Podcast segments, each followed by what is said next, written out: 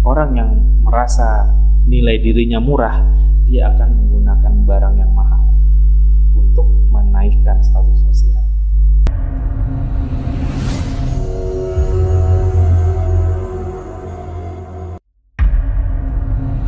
Assalamualaikum warahmatullahi wabarakatuh. Alhamdulillah saat ini saya sedang berada di rumah salah seorang sahabat saya. Kebetulan beliau juga seorang entrepreneur dan insya Allah beliau juga yang akan menjadi narasumber kita hari ini. Inilah beliau Akhi Miftah. Assalamualaikum. Waalaikumsalam warahmatullahi wabarakatuh. Ya kabar mas. Alhamdulillah, api mas. Alhamdulillah. Masya Allah, anda lihat antum ini makin awet muda aja ya. Apa sih rahasianya? Rahasianya itu adalah Ah, rahasia. Oke, Main rahasia. sip sip. Oke oke lanjut lanjut. Ya. Dari mana nih mas? Dari mana? Dari mana? Oh iya. Kami dari Denanya Channel ya, dan kebetulan kita ada di acara kisah inspiratif. Ya, ya. Jadi semoga antum yang menonton video ini bisa mendapatkan inspirasi dan wawasan bagi anda semua. Anda kan sudah lama kenal antum. Dan yang anda ketahui dari antum, antum itu punya usaha di bidang travel. Dan baru-baru ini Anda mendengar bahwa Antum memiliki usaha baru, yaitu penyewaan jas sama eh, ini distribusi herbal. Emangnya info yang Anda dengar itu benar nggak? Antum punya usaha selain travel itu? Iya alhamdulillah betul lah. Oh. Travel kemudian penyewaan jasa. Nggak sulit nggak mengolah semuanya itu? Terus kenapa bisnis itu yang dipilih? Jadi sebenarnya kalau mau dibilang sulit ya sulit. Satu bisnis aja udah bikin pusing sebenarnya. Nah, udah bikin cukup lumayan banyak pekerjaan. Nah, tapi eh, ya alhamdulillah lah semua semua itu eh, kita berharap pertolongan dari Allah Subhanahu wa taala Nah, karena bagi saya eh, dari bisnis itu bukan bisnisnya yang kita lihat, tapi adalah kebermanfaatannya.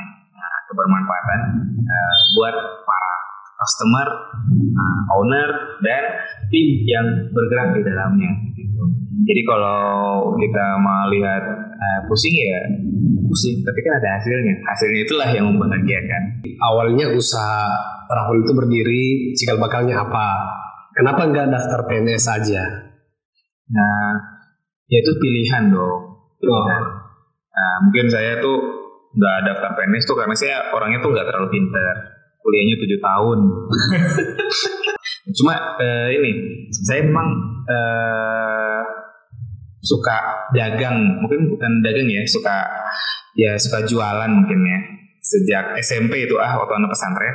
Karena eh, waktu itu kondisi keuangan keluarga itu kurang bagus gitu kurang kurang begitu bagus tapi eh, aneh berusaha untuk hemat berusaha hemat eh, dengan mengurangi makanan anak. Tapi ya kalau kita kurang makanan juga ya eh, pengen jajan juga ya susah gitu. Akhirnya memikirkan bagaimana cara untuk mendapatkan tambahan. Nah waktu itu saya melihat ada penjual gorengan. Penjual gorengan tapi penjual gorengan ini laris.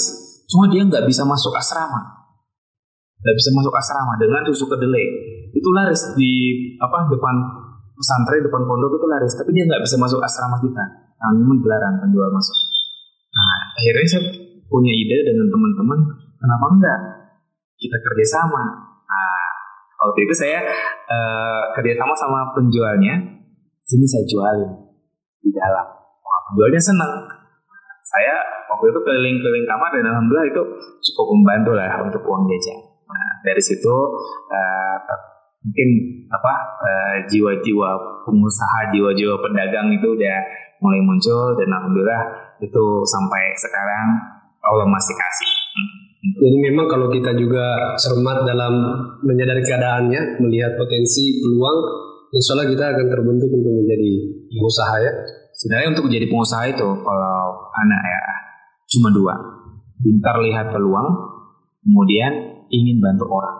Nah, antum kira-kira misalnya butuh butuh baju nih, butuh baju yang bagus, yang nyaman. Kira-kira antum mau bikin sendiri atau mau beli? Kalau saya beli, Ya, pastilah beli. Kenapa? Karena itu lebih simpel. Kalau bikin sendiri kita harus sediakan benangnya dan ribet punya ilmu. Nah, kira-kira kalau antum beli, pasti kan antum butuh orang lain yang menyediakan bahan itu, barang itu. Nah, saya mungkin sebagai penjual baju yang mungkin uh, saya ingin menolong antum supaya antum dapatkan baju yang antum ingin nyaman. Nah, jadi konsepnya adalah uh, saya sebagai pedagang, saya menolong orang, menolong orang mendapatkan barang yang mereka inginkan, yang nyaman, yang bermanfaat bagi mereka, sehingga saya tidak lagi malu sebagai orang yang menawarkan suatu barang. Banyak orang berwirausaha itu berdagang, dia malu dengan uh, dirinya sebagai uh, penjual. Mungkin uh, jualan terus, nah, mungkin uh, bustor, bu restoran gitu kan. Jenuh ya, jenuh. Ya, bukan jenuh, artinya malu lebih. Tantangan terbesarnya adalah malu sama teman-teman sejawat. Hmm. Nah, yang lain mungkin mereka masih dalam kondisi dibiayai semua orang tua. Nah, toh, tapi kita yang punya yang memilih jalur usaha, kita berani untuk Eh, mencari penghasilan otomatis dengan menawarkan barang.